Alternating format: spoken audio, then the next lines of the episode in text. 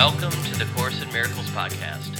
Before the ayahuasca, before the ACIM podcast, ACIM podcast, lesson 331. We're under a new umbrella. What is the ego? I am not going to read What is the ego because I really don't feel very well, to be perfectly honest with you. I just got home and I'm afraid I'm getting sick again. Tis the season. So feel free to review that yourself. Review it yourself. We're on lesson 331. There is no conflict, for my will is yours. How foolish, Father, to believe your son could cause himself to suffer.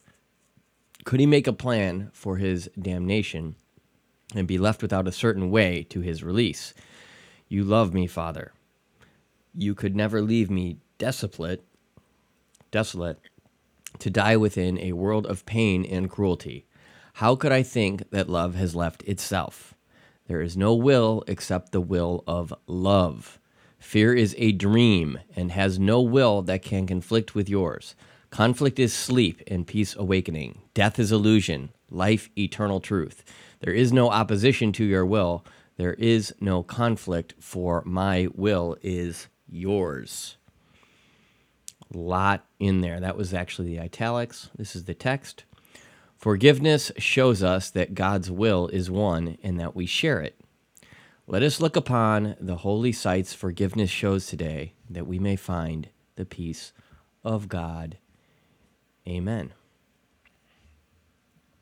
And so, um, you know, forgiveness, it's, you know, last night I was, yesterday I was talking about that, like the, the primitive truth, the eternal truths, you know, the, the connecting with something ancient in service of uh, evading the body snatchers, the, the AI onslaught, and forgiveness is a very simple way to sidestep all of the mayhem and chaos of the world. Just forgive, forgive, forgive, forgive, forgive.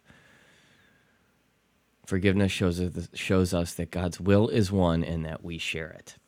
So, great stuff. Um, as I've been mentioning, the, the end is in sight.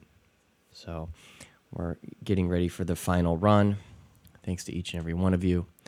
I'll talk to you tomorrow on Course in Miracles podcast. Bye bye.